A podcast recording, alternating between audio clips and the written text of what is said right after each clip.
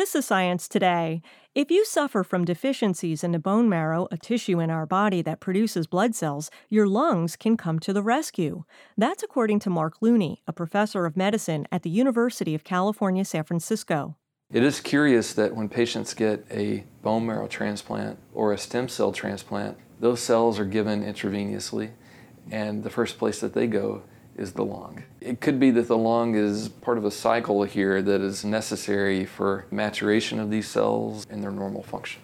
In a recent study, Looney discovered that about 50% of platelets are produced directly in the lungs, inside the cells called megakaryocytes. So, how will this finding help patients? Perhaps we could come up with a strategy where they would give a megakaryocyte transfusion, and then we put them back into the vein, and they do their natural thing. They go back to the lung, and there they produce platelets.